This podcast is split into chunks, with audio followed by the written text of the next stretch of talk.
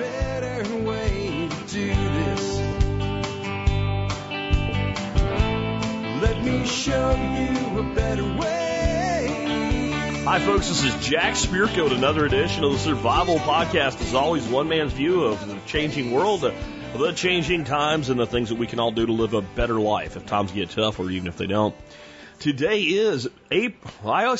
April. It's May the 10th, 2019.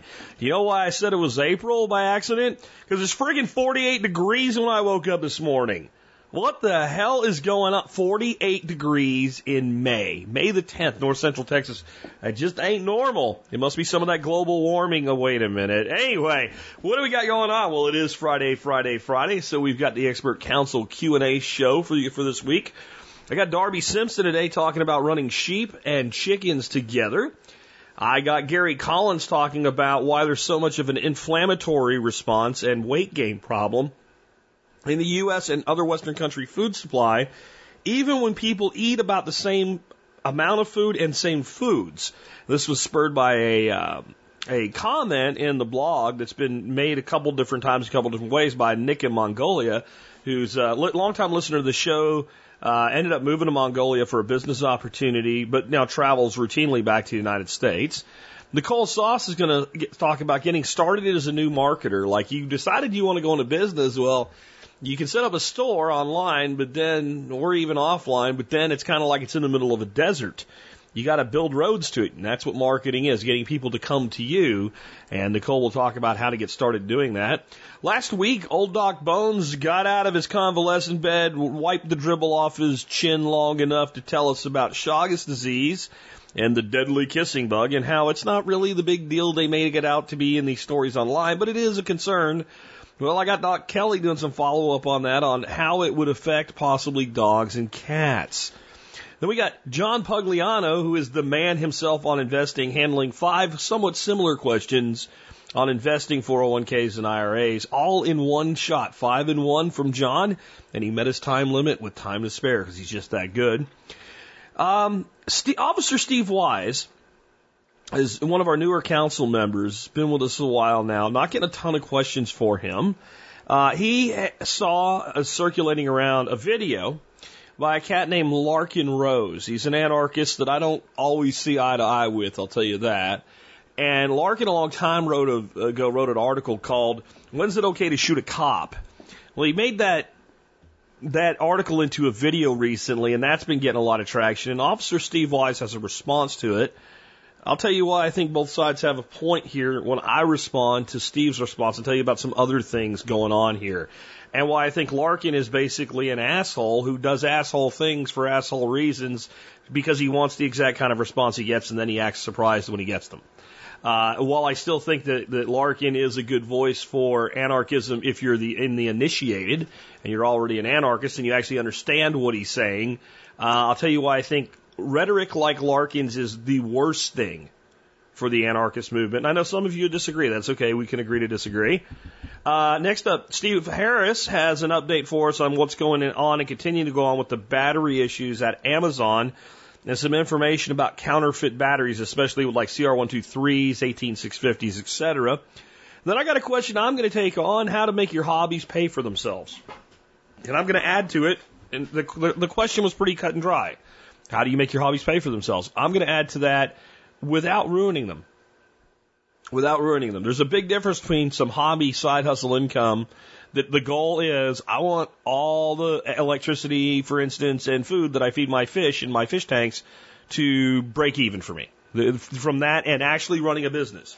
Even a side hustle business where, you know, I want to make 10 grand a year extra. That, that's a side hustle business. Your hobbies, like you can turn them into businesses. I'm all about following your passion. But if, if you really want it to stay a hobby, then you got to take some time to think about what you're doing when it comes to making a hobby pay for itself. We'll get to all of that and more in just a minute. I want to start out with our news segment. Uh, every week on Friday, I want to uh, feature a YouTube channel of the week for you guys uh, to go check out. And this one came in from a member of the audience suggesting it. And if you want to suggest a channel of the week, you know what to do. Email me, jack at the survivalpodcast.com. make sure TSPC is in the subject line and tell me, you know, the name of the channel and some information about it if you want to. And I'll throw it in a folder and we'll see if it eventually gets on the air. Today's channel of the week is the Living Traditions Homestead channel. What's it all about? Well, you know, I love it when I'm doing this and the channel has like a short introductory video where they explain it in their words, so I don't have to. So let me just play their introductory video for you.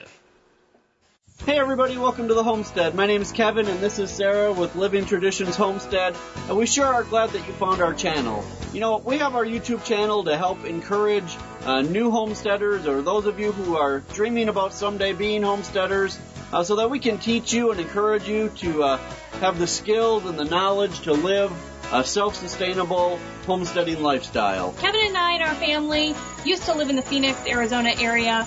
Uh, Kevin and I both had high pressure corporate jobs and we were miserable. In uh, 2012, we decided to become homesteaders. We sold our big house and we bought a small urban farm uh, where we began to learn self-sufficiency skills and we worked hard to become debt-free. Now we're living in the Missouri Ozarks where we're full-time homesteaders and we answer to nobody but ourselves. Uh, we are here to uh, encourage other people to live the same homesteading lifestyle, and that's why we started this YouTube channel. We want to pass on uh, the knowledge and the skills that we've acquired over the years. On our channel, uh, you will see videos about gardening, raising animals for food, canning, self-sufficiency, frugal living, and just all around how to live a simpler, slower lifestyle. So we hope you guys will uh, hit the subscribe button below so that you get notified of all the new videos that we put out. Uh, if this is your first time here, uh, check out the playlist titled New to Living Traditions Homestead. Start here. We sure are glad that you guys are here. Again, don't forget to hit that subscribe button. And until next time, God bless. God bless. This is a very well done channel. Um, it's got some decent production value and all in the videos, but it's it's a, a kind of a lot like some of the stuff I do. Uh, they're not trying to be professional video producers. They're just sharing what they're doing, and it's working for them. They have about 155,000 subscribers. I became a subscriber when I uh, was told about them. I think they have some cool videos. They share my affinity for ducks, so you know I like that. Um, and they're putting out about three to four videos a week on average is what it looks like. So that's cool. They're they're they're maintaining and continuing to put new content out regularly on their channel. Those of you that want to build a content based business online, no matter what the niche is, uh, that's a good that's a good way to go. You put that high frequency of content out. That's how to get that done. With that, let's go ahead and uh, get into our first question for an expert council member. This one for Darby Simpson on running sheep and chickens together. Darby, what's up, man? Hey there, everyone. Darby Simpson of Grass Fed Life calling in once again to answer another question for the TSP Expert Council. This week, we've got a question from Steve, all the way down in Texas, about sheep. And Steve is wanting to know if it would be beneficial to tractor chickens following sheep just like you might do with chickens following cattle, like we do here on our farm. Uh, details are that he recently bought a sheep tractor, which he sent in a nice video of on YouTube. Pretty snazzy looking piece of equipment. And he's wanting to know, you know, should he uh, buy or build another uh, tractor that's designed for the chickens to follow the sheep? Um, he's thinking, you know, he'd move them every time the sheep get moved and it, you know they'd be double duty in terms of being an egg laying flock and hopefully as a way of lightening the worm larvae load on the pastures. And he's wanting some suggestions and ideas about what our thoughts are on this. And um, I got to tell you, Steve, yes, I think that this is very important. Uh, particularly with sheep, uh, they are very, very prone to parasites. Um, we don't run sheep on our farm. I, I do have a little bit of experience with sheep, and you know we had a lot of health problems with them. Um, and we've got a lot of irons in the fire, and those those two things coupled together are the reasons we don't run sheep on our farm. But I think it's a really good idea to run birds behind them. Now, one thing I want to mention here, I know this is you know true of, of cattle, I'm not exactly sure about sheep, so you need to do a little bit of research. But with cattle, you know, the biggest reason you run the laying hens behind them is to pick out the fly larvae uh, that are in the cow pies. And those need to be big enough that the chickens can see them, but not so big enough that they've hatched and turned into a fly that, that is pestering the cows. So the sweet spot there is to make sure that your chickens are about three to four days behind the cows, so they hit that larvae at the precise moment when they can see it and eat it before it uh, becomes airborne. Uh, so do some research about you know how many days behind the sheep you would want to run your chickens. Um, I would suggest putting them in a tractor. Yes, I don't know how many sheep tractors you're going to have. If it's just one, based on the size of the one I saw in the video, uh, you're probably not going to want a chicken tractor that exact same size. What I would tell you to do is to build a a, a tractor uh, that's easily portable.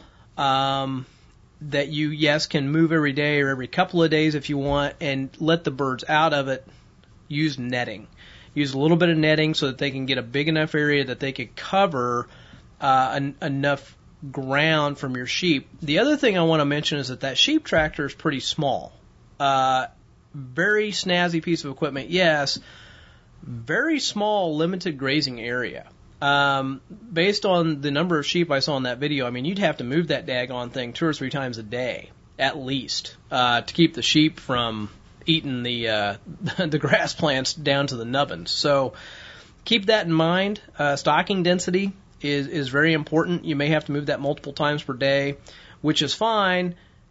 But going back to our birds, we're going to want to make sure we've got enough netting that they can, you know, uh, basically range over two or three or, or four movements, or however many times you move this thing per day, uh, with with the netting. So that's why I think that's another reason you don't want to have a, a a tractor where the birds are locked into it. You want to let them out and and put them in netting. Netting's a lot more work, but really that's the only way to accomplish what you're talking about, and you know that's the best practice that we have. Whether we're talking about following, you know, sheep or, or cattle or whatever, any kind of ruminants with birds, we want to make sure that they can cover the entire area where those manure patties are at. And then, of course, they can they can spread those manure patties around for us and uh, spread them out over the pasture and enrich our pastures better. So, those are some of my thoughts. Uh, the other thing I want to mention again about this piece of equipment, again, I really like it. Kind of enamored by it. I'm sure it works wonderful on really flat ground. I don't know what your ground is like or where you're planning on running your sheep, um, but that thing would not do well on rough terrain, most likely, or on uh, very steep slopes. That's something to keep in mind. Hopefully, those pneumatic tires have got brakes on them, so that if you are on a little bit of a slope, you can hit the brake so it doesn't go flying down the hill on you. That's also something to think about when you're moving it uh, making sure that you know you're hopefully you know pushing it slightly uphill or, or whatever so it doesn't take off on you but um, just be careful where you place that. And again think about how many times per day you're going to need to move it based on your stocking density I really can't get into the uh, you know the the idiosyncrasies of rotational grazing here in this podcast uh, that's why we have the Grass Fed Life podcast and all the other resources that we offer at Grass Fed Life. Um, but the thing I can tell you is you don't want to overgraze. Overgrazing is the worst thing you can do for your pasture. Simply the absolute worst possible thing that you can do. So, those are my thoughts, Steve. I hope you find this helpful. Uh, if you're interested in learning more uh, from me, from Grassfed Life, check out grassfedlife.co. There are free podcasts out there. There are some other free resources out there. And we've got some really inexpensive paid resources like our Grassfed Life Insider. Uh, which costs you a whopping five dollars a month or only forty nine bucks a year. And we send out new content every week.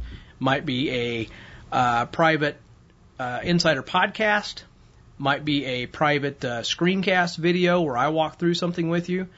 Uh, might be a screencast from a guest instructor, like my good friend Kelly down in Kentucky, who just shared how he, in the last two years, has generated over $140,000 in state and federal grants for his farm. Um, or it it might be uh, you know our our own in, internal Q and A session where we answer questions directly from our audience. So if you're interested in learning more from us, check that out. We've got other resources out there as well. But uh, a lot of people find that really helpful, especially as they're just beginning their farming journey. And we've got over 30 hours of content in, in that insider. So there's a lot to learn from out there, including tips on rotational grazing. Uh, as always, guys, thanks for sending the questions in. I appreciate it. Keep them coming. Get out there, make a difference in Regen Ag, and uh, everyone, as always, have a wonderful weekend. Take care. All right, so next up, I have this question for Gary, and yeah, I want to kind of explain uh, the genesis of this. Again, Nick of Mongolia is how he goes by on the blog, and he was a guy actually when he ended up moving to Mongolia, he called in and asked about, you know, thoughts about whether or not it was worth doing that. So he's been with us a long time. And a couple different times he's made comments on the blog that basically say, hey, what we notice is we come back to the United States to visit with friends and family. We eat pretty much the same diet and all of a sudden we're having health problems, inflammation, we put weight on. Go back to Mongolia and eat basically the same diet. The inflammation goes away, the weight gain that we put on during our visit goes away, and our issues go away. And Gary, you know, was, was not ever sent this as a question. Just being a guy that's actually involved in our community, like a good expert council member should be, that's aware and paying attention, saw this and said, you know, I got some thoughts on this. So, Gary, go ahead and uh, tell us what you think about this. Hey everyone, this is Gary Collins, creator of the simplelifenow.com and the greatest book series in the world, according to Gary. The Simple Life book series and the Going and Living Off the Grid book series. Make sure to go check those out. They are very helpful in life simplification. So, Today, oh boy, chronic inflammation from the American diet and the culprits. Nick goes over quite a few and, uh, he hits, uh, you know, between grain, grain-fed factory farm meat, higher gluten, wheat, hidden added sugar, glyphosate, pesticides. It's, yeah, those are all the biggies in the American foods. And he talks about when him and his family come here to visit from overseas, they notice they gain quite a bit of weight and suffer from uh, inflammation and they feel better as soon as they get back. Well, we're, uh, welcome to the Western diet. It has killed very many people prematurely and made them very ill. Besides the main ones, which I always say, you know, sugar is probably the biggest. We put sugar in everything in this country to include our water. Um, probably the one he's missing, I would say, are the cooking oils that they're they're eating their food. If they're eating out a lot, that's the hard part for, for me in restaurants is even the vegetables, unless they're steamed, it's always the oils that are going to get me. Because a lot of the oils that they use are very, very cheap, primarily canola and safflower oil are, they, they are low heat to get to rancidity. And like I said, they usually are on the shelf rancid already, which means they've been oxidized. And we've discussed that, you know, the more oxidation in your body, the higher the inflammation. So what I guess you guys are experiencing is a large part of that. And then of course, obviously the CAFO, uh, animal products, you know, the confined animal feeding operations, unhealthy animal, unhealthy meat, unhealthy human. I mean, that's about as simple as I can make it. But for me, what I usually do, and see what makes it tricky, even if you're going to order a steak and steamed vegetables, the steamed vegetables are usually, you know, if they're steamed, just straight up steamed, like I said, highly, most of the time I find them, they put some oil in there. Well, they'll cook, they'll throw down some oil on the grill for the, the steak not to stick. So you end up with a canola oil steak sometimes. Um, uh, usually the best is if you can get grilled chicken.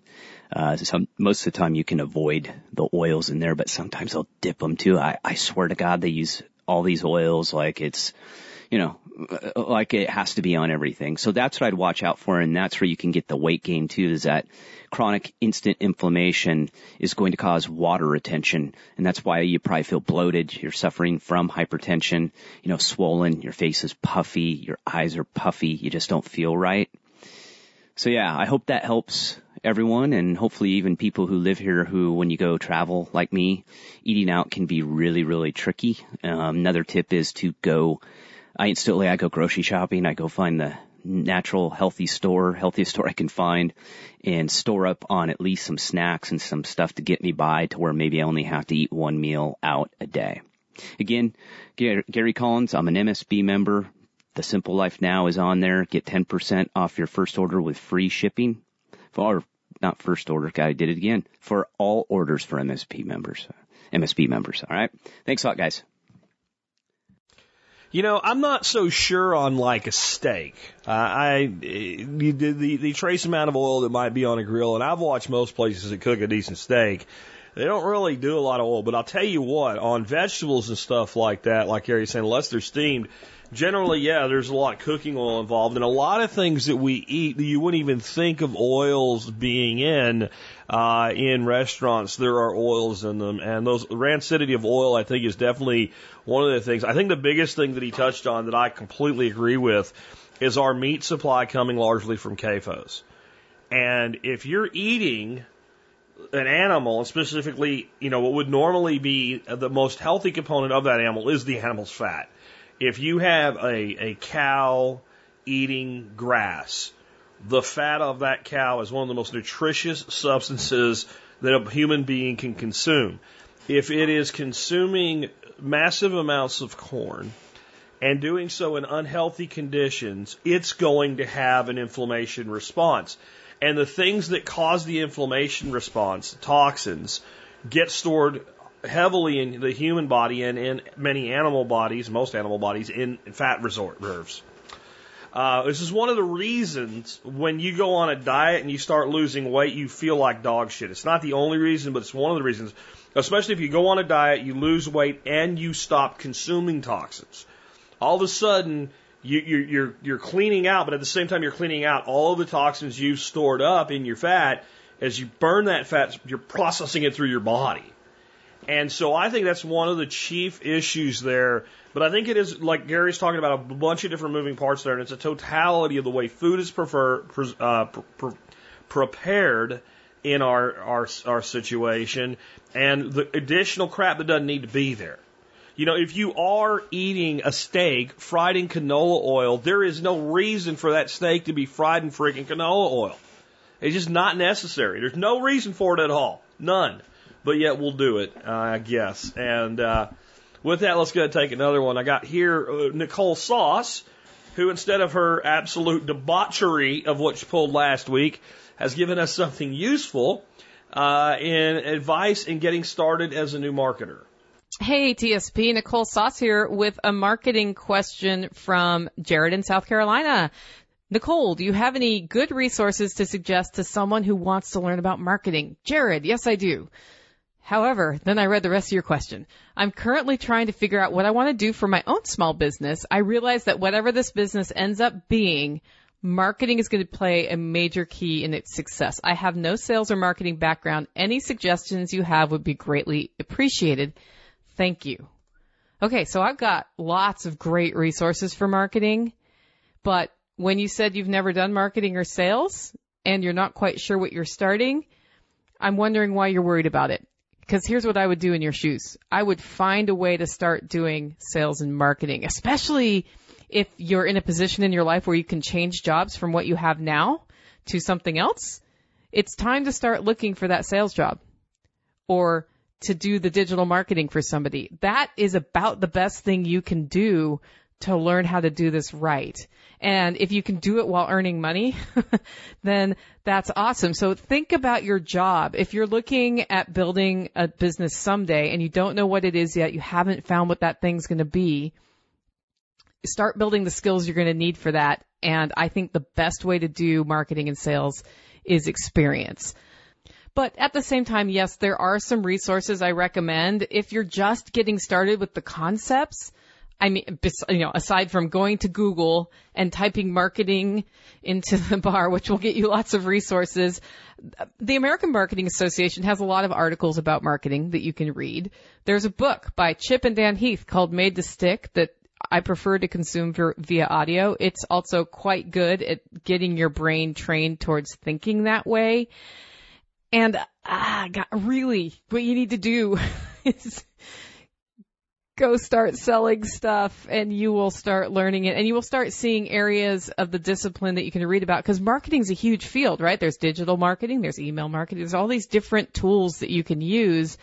At the end of the day, what is marketing? You're telling your brand story in a way that compels the people you want to reach, your target, to buy what you have to sell. So I guess my other thing is that sales and marketing may be separate disciplines, but those two things have to work so closely together that in fact, I think marketing is the servant of sales and sales is what drives your business. I'm glad you're thinking about that now.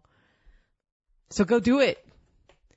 And remember, this is a journey, right? So I, I hear like you almost feel pressure in your, in your words about starting your business.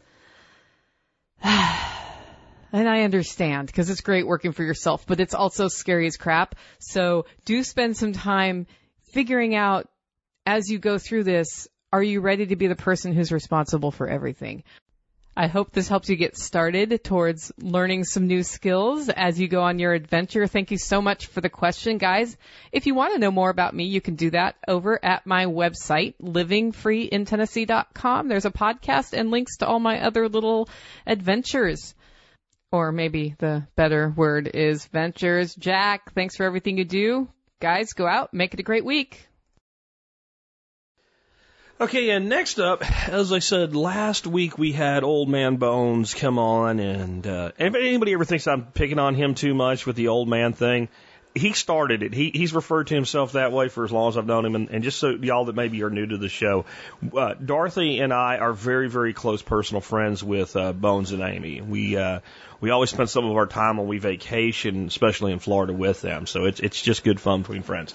Anyway, I had old man Bones wipe the dribble off his mouth and tell us all about Chagas disease. I also asked our uh, veterinary expert council member, Dr. Kelly, to uh, fill us in on the risks, if any, it poses poses to our pets. Doc Kelly, what say you? Hi, Jack, and all TSP listeners. This is Dr. Kelly, here to answer all your furry pet questions. Today's question is from Jack on the risks of Chagas disease in animals. Chagas disease does pose a threat in animals, especially dogs, but the question is how big of a threat is it really? As usual, it depends.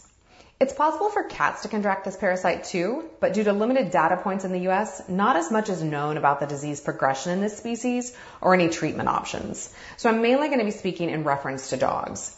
There have also been reports of infections in horses, cattle, goats, and other livestock, but very little research in this area, so it's a big unknown.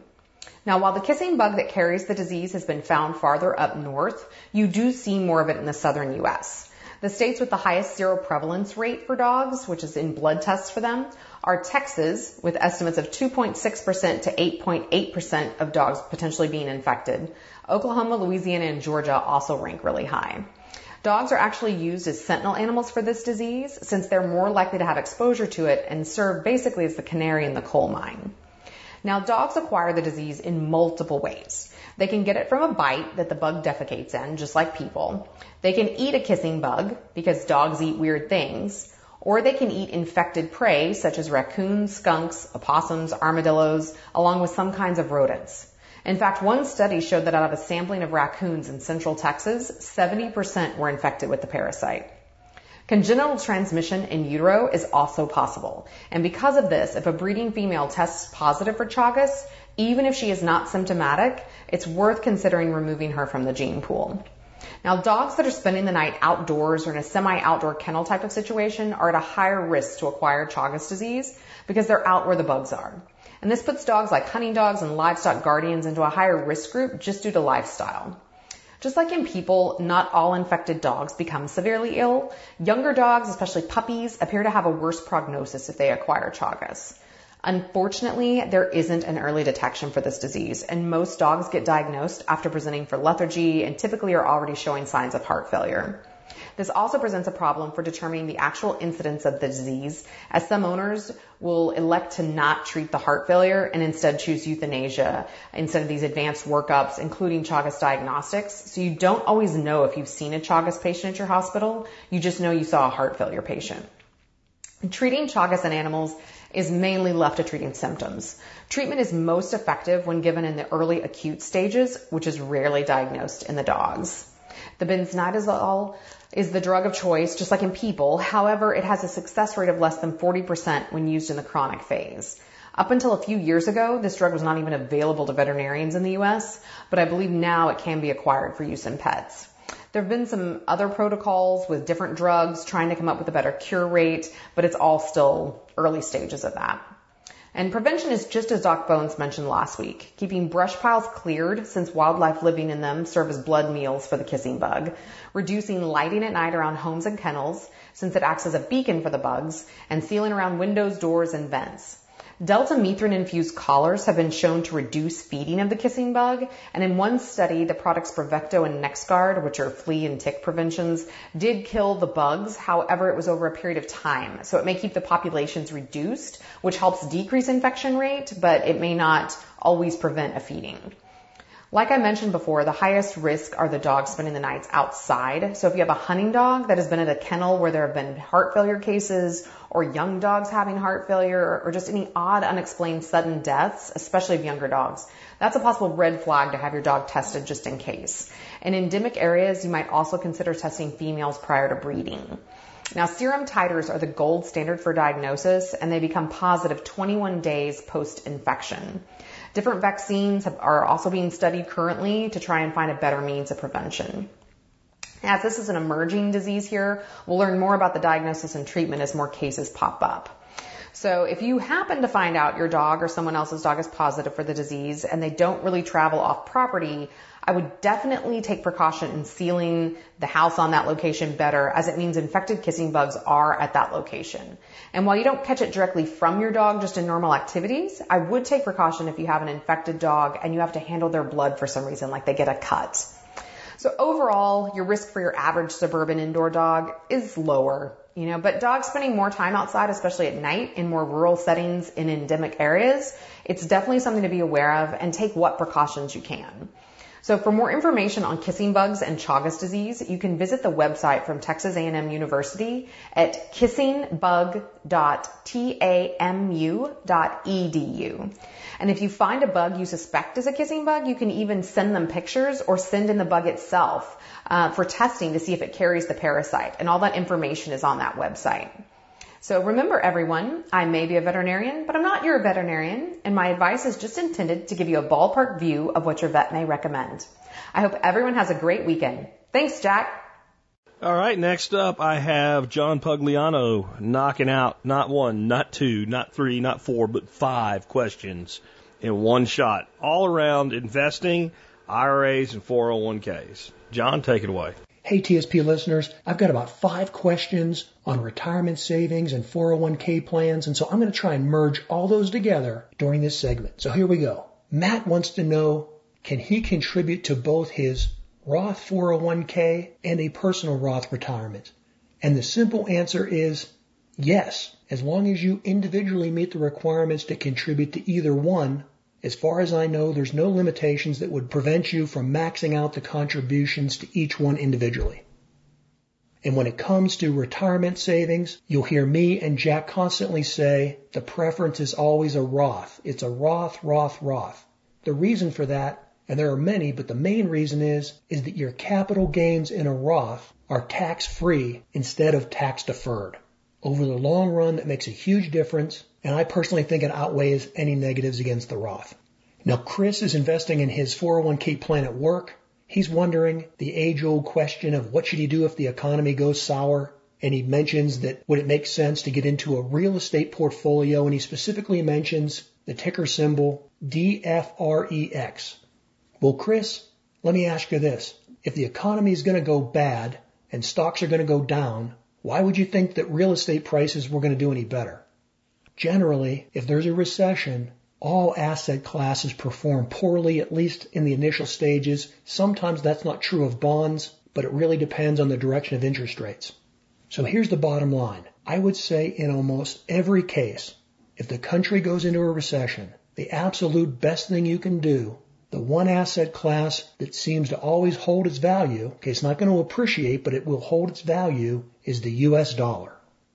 So if you think that there's going to be a downturn in the economy or that the stock market is going to go through some bad times, then one of the easiest things to do is to simply move into a cash equivalent money market fund or mutual fund or whatever your particular 401k program calls it. But it's generally referred to as a cash equivalent fund. And specific to the ticker symbol that you gave me on the real estate portfolio, you can easily look that performance up on any financial website. And if you do that, you'll see that in December, when we had a major pullback in the S&P 500 and the S&P 500 was down, you know, over 20%, that particular fund was down about 14%. Now, 14% is a whole lot better than 20%, but at the same time, cash equivalent in the US dollar wasn't going to go down at all. And the other side of that is if you go back to the Great Recession in 2008, that particular fund that you mentioned was down over 72% when the general market was only down about 48%. So no, generally speaking, a real estate fund is not immune from going down during a recession. Remember, cash is king. Now, Gary and his wife, they're a young couple in their 30s. They're in really good financial shape. They have no debt other than their mortgage. They're contributing to their 401k plan at work. They're sitting on about $50,000. They've avoided getting into the market over these past couple years, but they're also not making any money sitting in a savings account. So what should they be doing with this money? Well, Gary, as I previously mentioned, I love Roth IRAs. You didn't mention that you're contributing to one. But each year, you and your wife could be putting $12,000 into a Roth IRA, you know, potentially even if you're contributing to your 401k plan at work.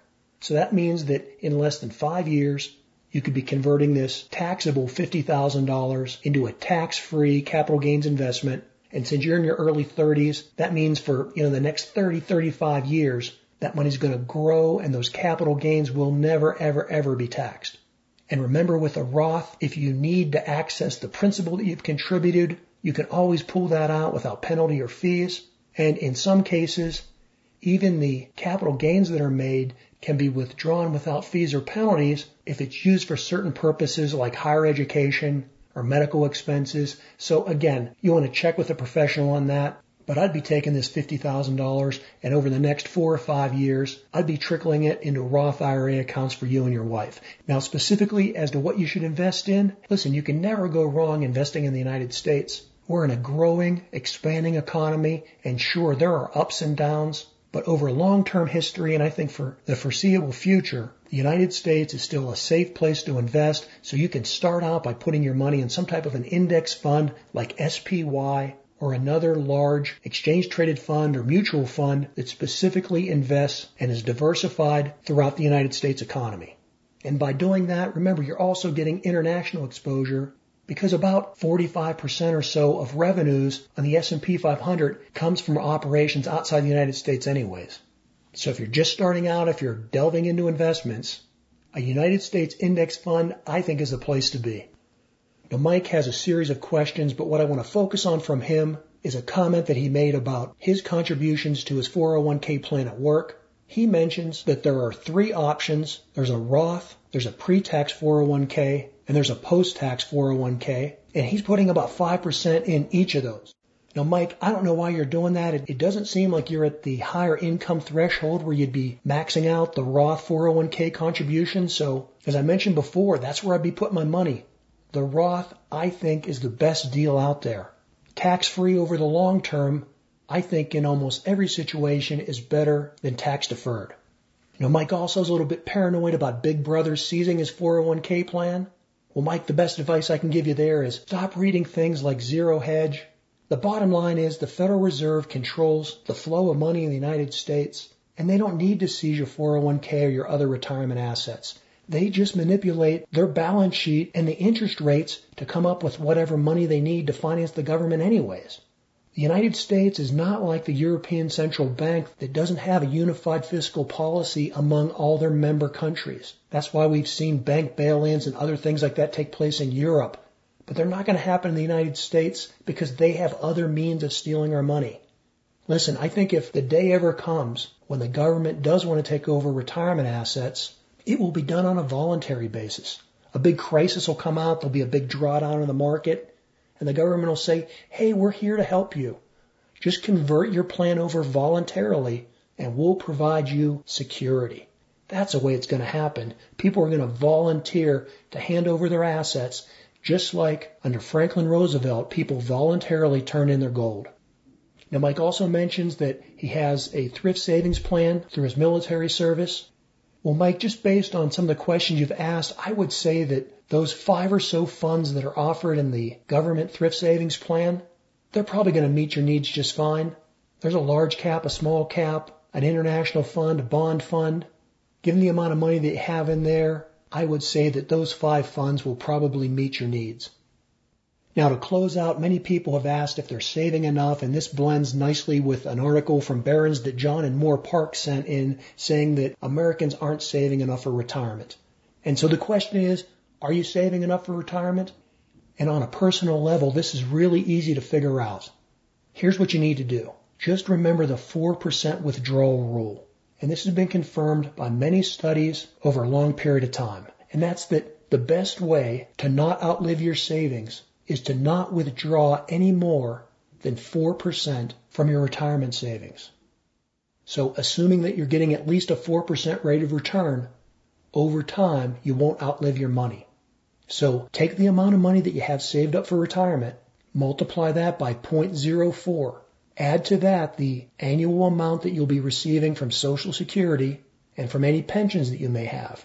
And that's going to add up to the amount of yearly income that you're going to have in retirement. Look at that number and ask yourself, can you live off of that? How does that compare to what you're spending now? And sadly enough, that number doesn't even come close to covering most people's living expenses.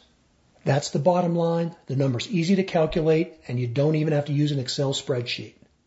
Wait, as always, thanks for your questions for the expert council. This is John Pugliano of Investable Wealth. You know, uh, the next one I've got for you is from Officer Steve Wise, and it is in response to Larken Rose's video. This is, I think, a case where both sides can disagree and both sides can be right, and I'll try to explain what I mean by that when I come back. Uh, Steve, uh, talk to us about this video about when it's okay to shoot a cop. Hello, Jack and TSP listeners. This is Steve Wise, your retired law enforcement member of the Expert Council. Remember, I'm not an attorney and I don't represent and, and don't know the laws in all 50 states. Please do your own research and consult an attorney for any legal advice. I haven't received any questions recently, but uh, I did see a video floating around the webs and I thought it was worth a couple words. The video asked the question, when would it be okay to shoot a cop? well, needless to say, I was taken a bit back by that question. I mean, automatically response is never but I wanted to watch the video first to see if there was any points we could learn from and and even if you disagree with the topic, it doesn't mean you shouldn't at least listen and see if they're, they make any logical points. So where do I start with this one? The video ignores our entire justice system. It puts law enforcement officers as the final arbitrator of any law, which is not true in our society. Uh, the belief in a court system uh, whether you believe it's going to follow the laws or not, or if you believe the, the court system is unjust or not, uh, does not give you the authority to shoot somebody that is in law enforcement. Uh, there's also a lot of examples in history involve governments where the dictators or the, you know, the socialists or, or, communists are running the government and they become uh, where the government is God and uh, or they're this final sole arbitrator, that's when systems start to break down. We don't have that here in the United States. Our Constitution is only as good as moral people are, uh, as or as godly people are. It become when it comes to enforcement. When we remove that higher power and we we we say, hey, government is the final arbitrator of all stuff, uh, you know, that's when we start to break down our laws are totally inadequate if we don't have uh, the thought that a higher power exists. Since our current laws are still heard in a criminal justice system, then you have rights as a citizen. They have not been removed. When you start going to jail, you don't have a trial, or that trial is a farce. Uh, you don't aren't given a jury, not, don't have a right to have a competent attorney. Then things are different, but we're not there we are not in that situation where law enforcement is acting alone on behalf of a tyrannical government. Do I say Venezuela? Uh, they are acting on what the elected government officials have decided. If you don't like the laws the lawmakers are putting in place, then kick them out of office. Thomas Jefferson actually at one point proposed that uh, no law should last longer than 19 years the thought that any laws that were not working would automatically expire and the legislature would be forced to reenact them. I know that there's a belief that some election, by some, that elections don't matter. Well, that all depends on the candidates and their moral convictions. If you don't want to participate in the national elections, at least focus your yourself on the local elections, you know, your school board, your city council.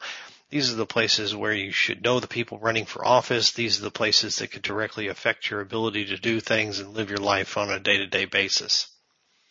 Anyway, the, the video leaves a lot of facts out and I would strongly caution anyone who wishes to resist law enforcement officers saying, hey, this isn't constitutional. You don't have the right to be doing this. Please consider your family first. Would you rather go to court, be judged by a jury of your peers, or would you rather your relatives be carrying you to your funeral? Neither one guarantees your rights, but uh, you'll live in the first choice. The second choice you won't. And um, I think you would rather have that opportunity to have your voice heard in court present your case. If you win, then you turn around and sue the people for whatever they did to write the laws that ended up putting you in that position. And if you win your lawsuit, then hey, you're rich. Anyway, this is Steve Wise, and uh, we'll send it back to you, Jack. Okay, so the the issue here is this. As I said, I think Larken Rose is kind of an asshole on purpose. I think he wants to be an asshole. I think he wants to trigger the types of responses that he triggers from the people that object to him. I think he knows exactly what he's doing. I think he thinks he's clever, and I think it works for him with some people, but I don't think it ever works for him with people that aren't either anarchists or so close to the edge of anarchy already they would end up there anyway. I don't think he does jack crap to convert people. Um, you know, I've been an anarchist for quite a while. Uh, I've been a libertarian for most of my life. In fact, I was always an anarchist. I just wasn't aware of it. I didn't really understand what the word meant. Like many people that, eventually classify themselves as a voluntarist or an anarchist. Uh, and yet, he makes me just think, God, you're stupid. Even when I agree with him, I'm thinking, God, you're stupid. So there's some things that Steve said there that if they were true, he would be right, but they're not exactly true. So for instance, what he said is that in this video, Larken was making claims that, you know, that we, we, we had tyranny and oppression and we don't. Well, one of the specific things that Larken mentions in this video is a situation happened, I believe it was Illinois, it was Illinois or Indiana, where officers forcibly entered a man's home illegally. No probable cause, no search warrant. Okay? And the court said, the court said it was illegal. This isn't, the, the, the, the, the individual said it was legal. The court said, you're absolutely right. This is an illegal forced entry by law enforcement. They had no warrant. They had no probable cause. Both sides knew it and they did it anyway. But no, you can't resist. Now, I don't think you should shoot a police officer in that situation, if that's the totality of the situation. But you're, you're, getting close because here's my thing.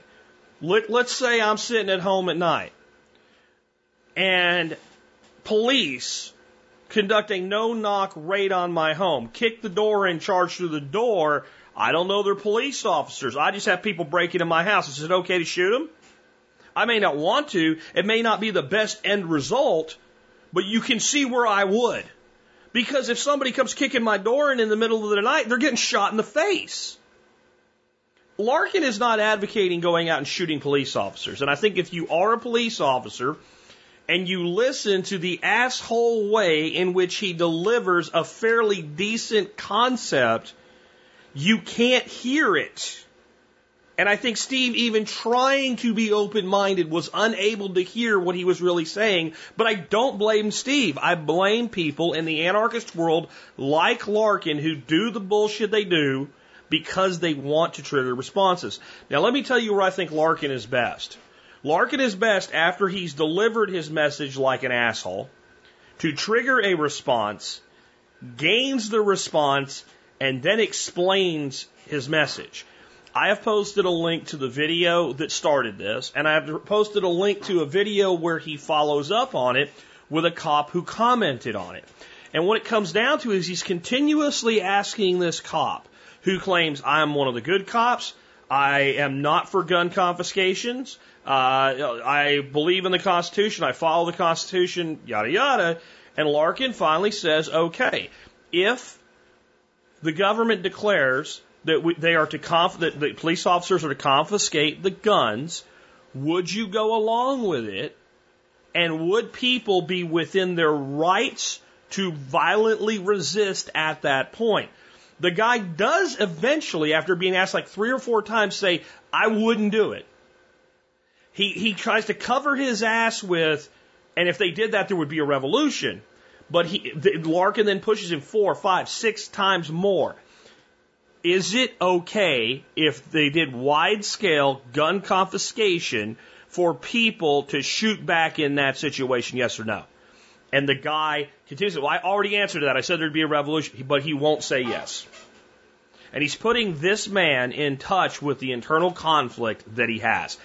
That, even though he's still being kind of the asshole that he is, and I know I can be an asshole. I'm talking about a different kind of asshole here, guys. If you're not familiar with this dude, um, you know, he's hitting the nail on the head there. Because most cops say they wouldn't do this shit, but most cops would. I've pushed a couple officers on this that you would think would be the guys who would never do it, but when it comes right down to it, and especially the closer they are to their retirement, the more they're like, I'm not giving all of that worked up for you know this. And, and that's that's a dangerous situation. But I don't think we should be coming at this from the standpoint of when is it okay to shoot a cop. I think we're coming at this from when is it okay to shoot a person. Because that's what Larken was really saying here, but again, because of the way he does it with such an asshole angle, anybody that's not already, even people within the fold, are turned off by it.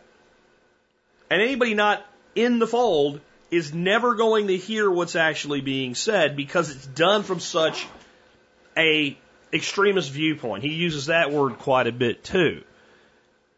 Um, again, if somebody's coming into my home and I don't have any reason to believe they're actually going to hurt me, I'm probably not going to shoot them.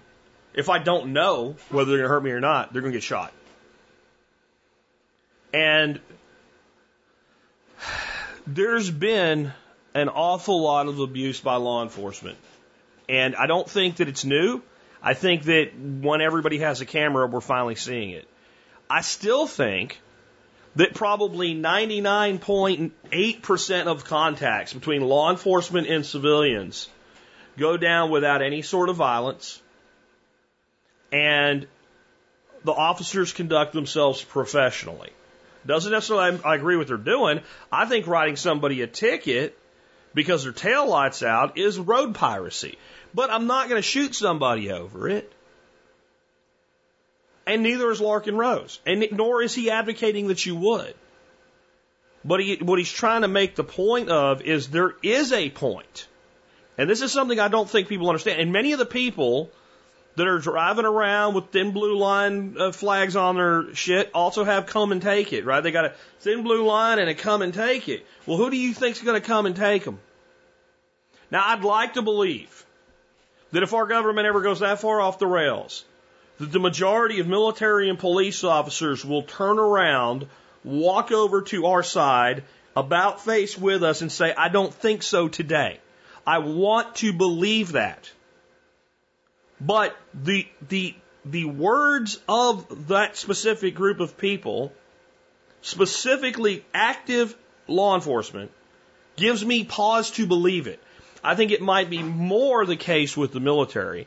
I think it is absolutely the case with prior service military. By the time a man completes his service and comes out, and at least has a year or two to reflect on it, I think you put him in that situation where they would be called up or called upon they're standing with the citizenry. But I think there's another thing here that we really need to understand. this is the problem with what we call democracy. There is an awful lot of people that want us disarmed. There's an awful lot of people that want property seized. There's an awful lot of people that do not respect your rights, all while chanting the word freedom with no understanding of it. And that's why I, I am not hard on police officers because I understand the situation that we're in.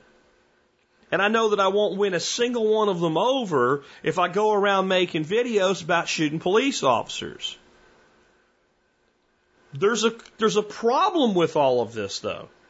If someone's coming to abduct you against your will Do you have a right to resist them? What is an arrest? And you might say, well, they're different. Okay? What is an unlawful arrest then? What is an unlawful arrest? Where they're taking you and you didn't do nothing wrong. Here's the thing, and this is Steve's point he was trying to make. In our system, you get an opportunity to deal with that situation later. And if you were successful in violently resisting that unlawful arrest, your situation would be worse. Your situation would be worse. But for those that think I'm not being fair enough to law enforcement, if you don't listen to the original video, go listen to the follow up video. Listen to the comments Larken makes to this guy and listen to the way the conversation ends. With this cop telling him, I hope you do go try to shoot a cop and get your ass killed, and somebody videos and puts it up on YouTube so I can watch it happen. And by this time, all Larken had done over and over and over again was ask him, if they go ahead and do gun confiscation, do people have a right to resist? And that's where it ended up. And that tells you there is a, and this is what I've tried to say, there are good men doing this job. There is a systemic problem that permeates through this job at all levels, federal, state, local, etc.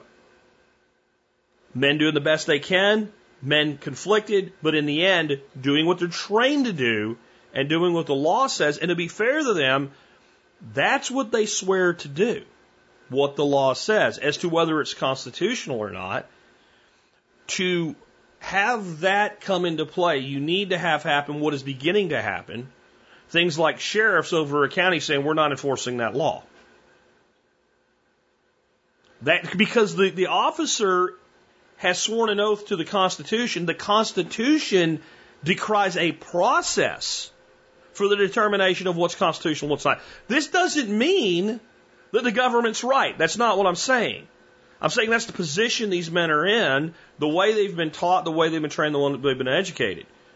You want to spread the concept of voluntarism. You want to spread the concept, concept of even libertarianism.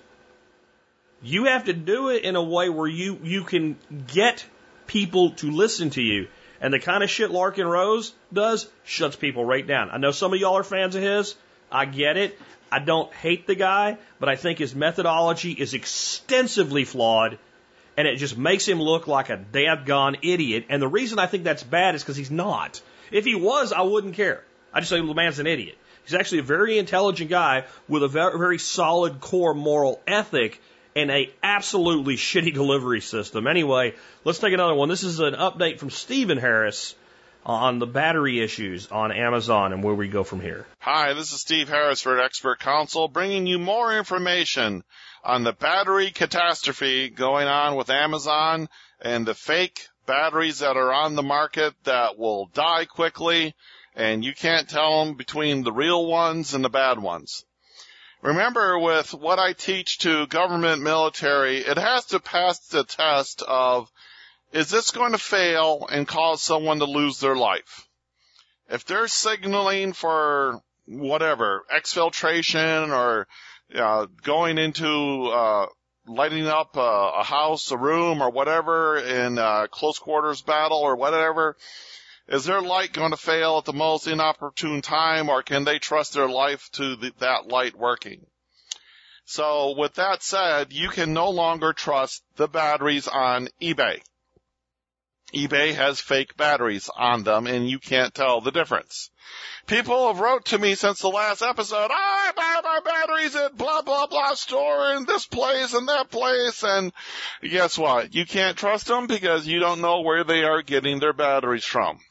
This is in reference to lithium cylindrical cells. excuse me. So the 14500s, the 18650s, the RCR 123s, which are also called 16340s, you just can't trust them. Now, the military people I was working with, uh, I told you had 50,000 batteries that they had to run through special x-ray machines to find out what was up in them. And then they, um, they found a white powder in them. They sent it out for analysis and it turned out to be flour. Well, we found out why since last week what the flour was for. And I'll tell you, the fakers would make a cell that looks exactly like the name brand cell that you want to buy. You know, Panasonic, Nitecore, uh, not Nitecore, but yeah, Panasonic, Nitecore, Olight, Surefire. So anyways, and they wouldn't put in enough of the cell such that it was the full cell. They'd put in enough so it ran only for 15, 20 minutes and then the thing died. All they wanted was the high dollar money for you to buy from them and then you, you know, try to do warranty return and blah, blah, blah with the parent company, etc. And they don't care. They just want their money up front. Well, they would add something in there, lead or steel, to be the weight. So the batteries weighed the same as the originals. The flour was put in there to prevent anything from rattling around. So that's why there was flour in the battery cells. Problem solved. The end result is just about, out of 50,000 batteries, just about 25% of them were proven to be fake. In other words, an operator would have been in the field, in a foreign country, doing his job, putting in what he thought was fresh batteries, and they'd be dead. They'd be dead in 15, 20 minutes or some time frame thereabouts, but thus risking the life of the operator. And when you put them into your weapon light or into your Holotech sight or your PVS 14s or your IR illuminator or whatever the other tools that they're using, you basically, when you put them in fresh, you, you depend upon them working. This is also happening with name brand Surefire and Streamlight and Energizer CR123s, which are disposable. It is also happening with Energizer AA and AAA lithium disposable batteries. These are higher dollar batteries. They're over a buck each. They're being faked. So that's the situation with that. So in order, I mean, if you're buying batteries for the kids, the rechargeable batteries, and it's for their toys or, you know, their favorite flashlight, or you're using it around the house, it's something non-critical. You want to take a risk on a little better price on eBay, but not a dramatically better price. Go ahead and buy the eBay um, batteries and stick stick to Nitecore, Fenix, F-E-N-I-X, and Olight. However, if you are buying a battery that your life depends on, like the battery that you have in your flashlight that is you are going to use when your car is broken down on the side of the road and you need to illuminate so you can get out or you can fix something or whatever the situation is, a bug out situation or a broken car situation. When it's one of those batteries, I'm telling you right now, as of May 9th, 2019, until we can get a better, uh, solid solution, you can only buy the batteries you're going to trust your life, safe, and health to, to buying them directly from the manufacturer. Now you have to be careful because there is even, for the Fenix Corporation, there's even a website that looks like the corporate website that's not the corporate website. So for Fenix batteries and flashlights, you want to go to Fenix Lighting, F-E-N-I-X, L-I-G-H-T-I-N-G dot com. No space, no hyphen, no nothing. You do not want to go to Fenix dash store dot whatever. No, no, no. FenixLighting.com. The other place you can trust is Olight World. So DuPont actually owns Olight.com, the Olight Corporation that does a lot of batteries and flashlights for law enforcement is OlightWorld.com. O-L-I-G-H-T W-O-R-L-D dot com. The other place you can completely trust, and it's actually one of the name brands that I use, I trust, and the people I teach who trust uh, things like this the most, is Nitecore. N-I-T-E-C-O-R-E dot com. Now, Nitecore is a Chinese company. They are based in China. However, if you are buying from the nitecore.com store, you are buying directly from the manufacturer from a location near Austin, Texas that will ship them directly out to you. It is a Nitecore owned facility that is in Texas in the United States and they will ship directly to you. If you're elsewhere in the world, um, it, you're going to have to find how to get them officially from the corporation. Email them and ask them, go to nitecore.com and say, where can I buy your batteries here in New Zealand or Australia or Germany or Mali or wherever you are. But the thing is, this is a big thing because you just can't look inside of a battery like you can a glass of water and go, oh, it's dirty. Oh, there's floaties in there. You, you just can't do it. Um, I have a way coming up. I'm going to be showing you how to try to do it with a current meter. But for now, I had to give you an update and a report on this uh, about what you can trust your life, health, safety, and medical care to. And that's what I just told you. If it's, you know, any lesser application, right tool, right application. So if it's a non-critical application, you want to go to 18650 battery store or, uh, whoever is your favorite place on the web, go ahead because they're not on sale on Amazon. Uh, there's fakers on Amazon and they go up and come down every day. There's fakers all over eBay now and even if it says Surefire on it, you can't believe it's really a real Surefire CR123 that came from the factory. Not unless you buy it from the factory. Sorry for the disappointing news. Want to know more about Stephen Harris and all my free stuff I've done with Jack? It's Stephen1234.com. You want all of my paved videos and my stuff I've made on battery banks and all the other great Harris stuff. It's all in one place for as low as $9.97 a month. No commitment, no contract, no nothing at Harris. That's H-A-R-R-I-S 1234 dot com. Thanks guys. Bye. The next one I got one here from Andrew. These were actually suggestions for show topics, but I think this one uh, I can really do in in just a short segment of ten minutes or less.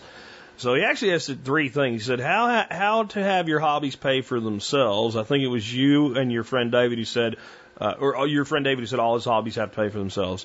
Uh, next up, Tech on the Homestead series, and then the last one I'm going to put this out there because I get this every once in a while. Are you still involved with Perma Ethos? I tried to access the website and it's no longer working.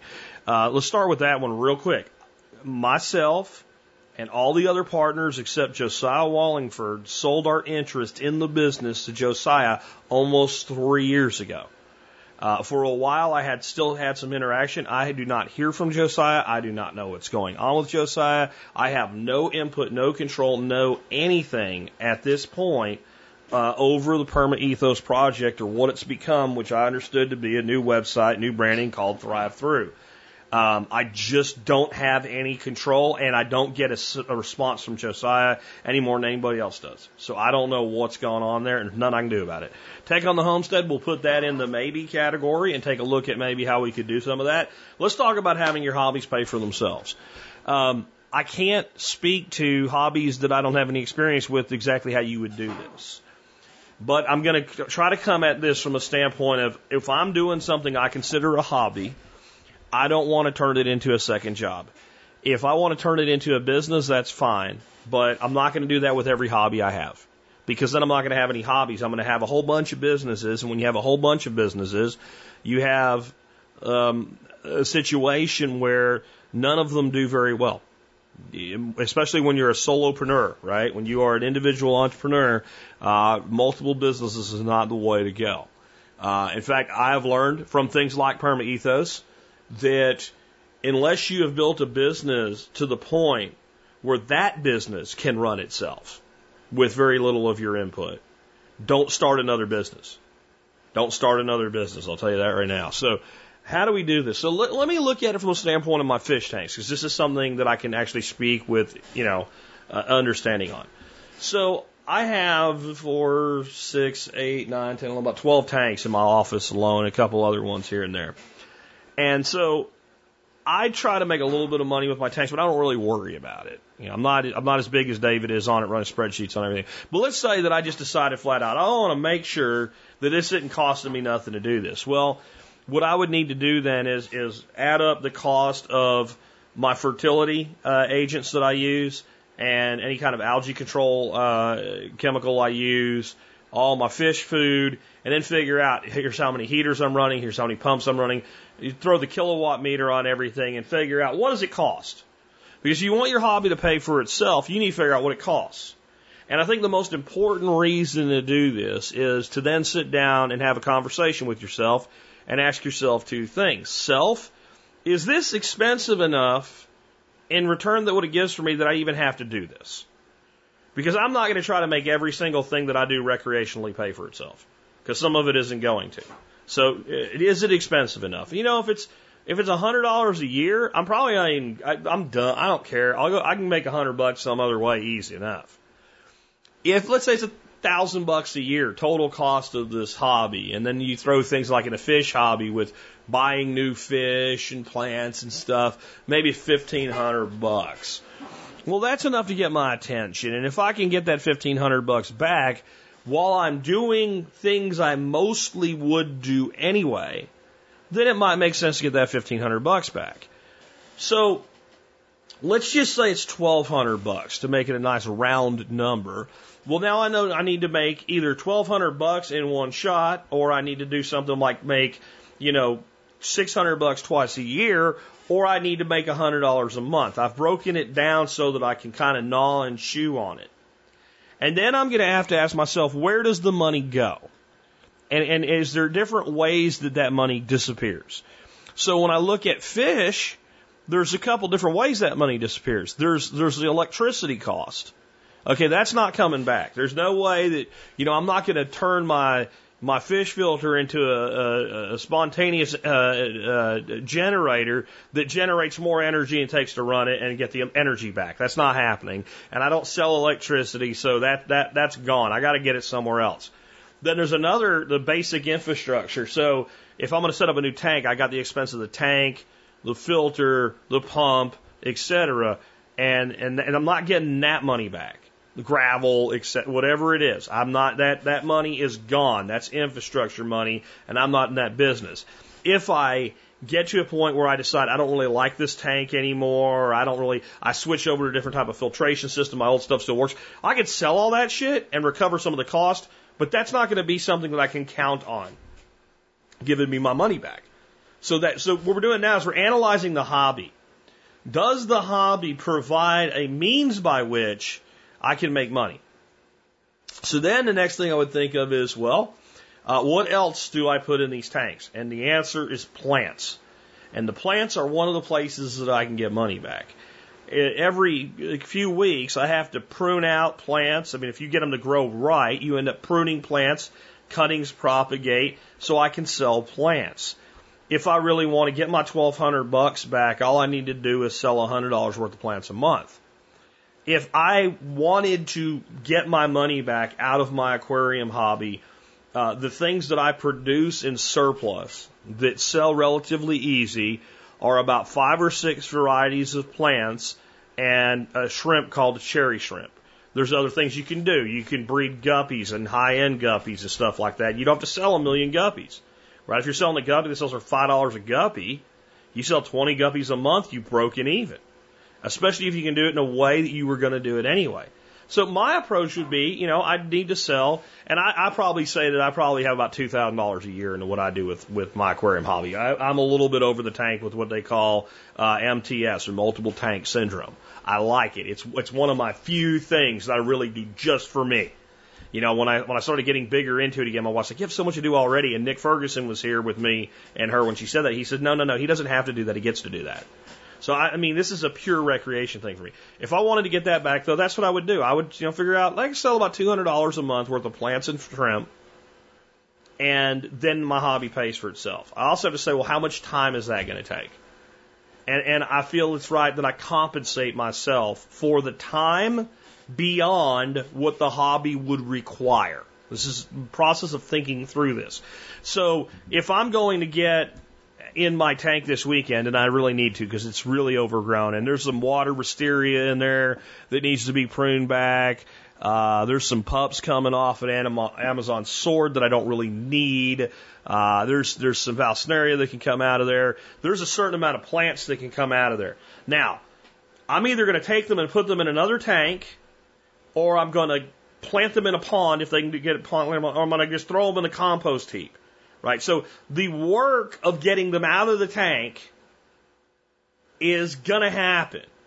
But if I'm selling them, I've got to put a listing up on Craigslist or eBay or something like that.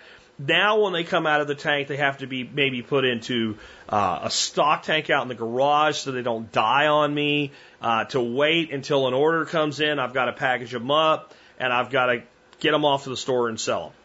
So there's going to be a certain amount of hours. Now, if I'm only trying to sell $200 worth of plants a month, and let's say that my, my average order is about 20 bucks, and I could set it up so it's almost impossible for it to be less than 20 bucks, including by inflating my shipping on smaller orders to compensate. And, and, and we're saying that my shipping's covered. So, you know, if, if the order's 18 bucks and I'm adding a little bit to shipping and I'm, I'm paying, you know, eight bucks to ship it, then that person is paying me $26 including shipping and, and we're awash at that.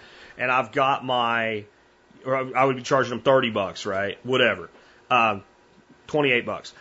I, I am, I am at a wash on the shipping. There was no cost to me in shipping. The customer paid for it. I inflated it a little bit because the order was under $20 or whatever it is. I have no underlying cost in the product because I'm not trying to turn it into a business. I don't need to have 30 plants in inventory at all times. I'm not buying from a third party. I'm not paying people to do any work. My only cost is my time in addition to my hobby, which I claim to like to do, and then the shipping expense. So at that, you know, if I can sell 10, 10 orders a month, then I'm good. And if I wanted to do that and keep it a hobby, what I would probably do is yes, these plants can sit in a, in a stupid stock tank, you know, with, with enough light coming through my skylight in my garage and survive. And be better quality, by the way, than anything that you can buy from most of the fish stores because they were grown underwater instead of out of water, which is how most aquarium plants are grown for high propagation. I would market that. And what I would probably do is build my inventory up through the month, list my products wherever I list them, eBay, Craigslist, whatever, try to sell enough in a week to can't handle the whole month, or maybe sell enough in that one or two weeks to handle the next three months, ship it all out and quit. I mean, that the, the way I would do it, I would try to do a sale once a quarter. So I just take all these cuttings and stuff, pop them in little net pots or whatever, throw, and, and I would run that side of the business through the summer and the fall and the spring.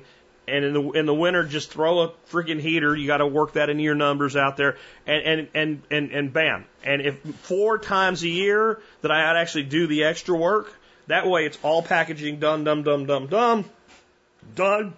I'm out. And if I could if I could finagle that to where I could do it in two shipments a year, that's what I would do. The least amount of work to get back to par and then go back to enjoying it. If in that you discover that you really like this, the market's bigger than you thought it was, but just be careful because there's a there's a big delta between working really really hard for not much more and making enough on a business like this to actually have it be a business. And you can end up go spending a lot of money to ramp up and never come back to par. But most hobbies since you're spending money on it, there's some way, whether it's YouTube videos, videos that you monetize, whatever it is, right? There's, there's consulting or setting stuff up for other people or whatever. There's something you can do to make it pay for itself. Most, not all. But that's the approach that I'm coming out with that, Andrew. Thanks for asking the question. I do think it's a good one. With that, we've wrapped up another episode of the Survival Podcast and another week.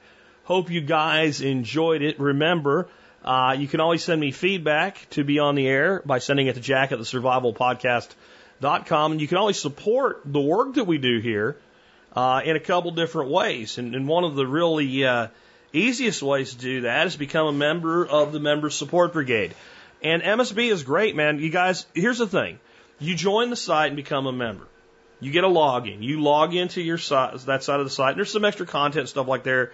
But, but really the big thing is the, the benefits page. You go to the benefits page, and there's about 70 different companies that offer discounts. And they're not piddly little discounts. I mean, we just brought on Frontier Tactical with the Warlock system for AR-15 with a 20% discount. That's massive.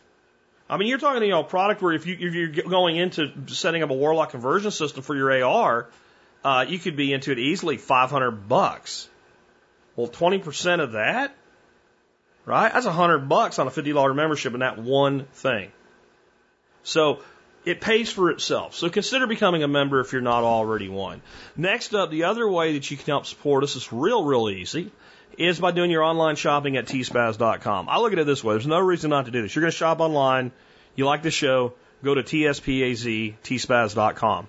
When you do that, you can see all the items I've ever reviewed on Amazon, or you can just get over and see the deals that are there, or whatever. Whatever happens after that, you're, you're going to help support us no matter what you buy.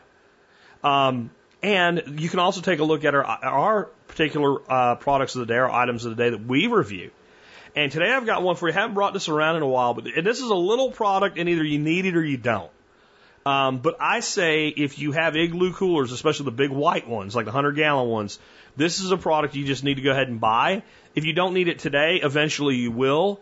And when you do, let's fix it right. So I'm going to tell you, some of you right now are going to think that I am I'm in your garage or in your basement looking at your cooler. This is what I know about a lot of you. You have an igloo cooler, and one or both of the clasps are broken on it, and or one or more of the hinges on the back of it are broken.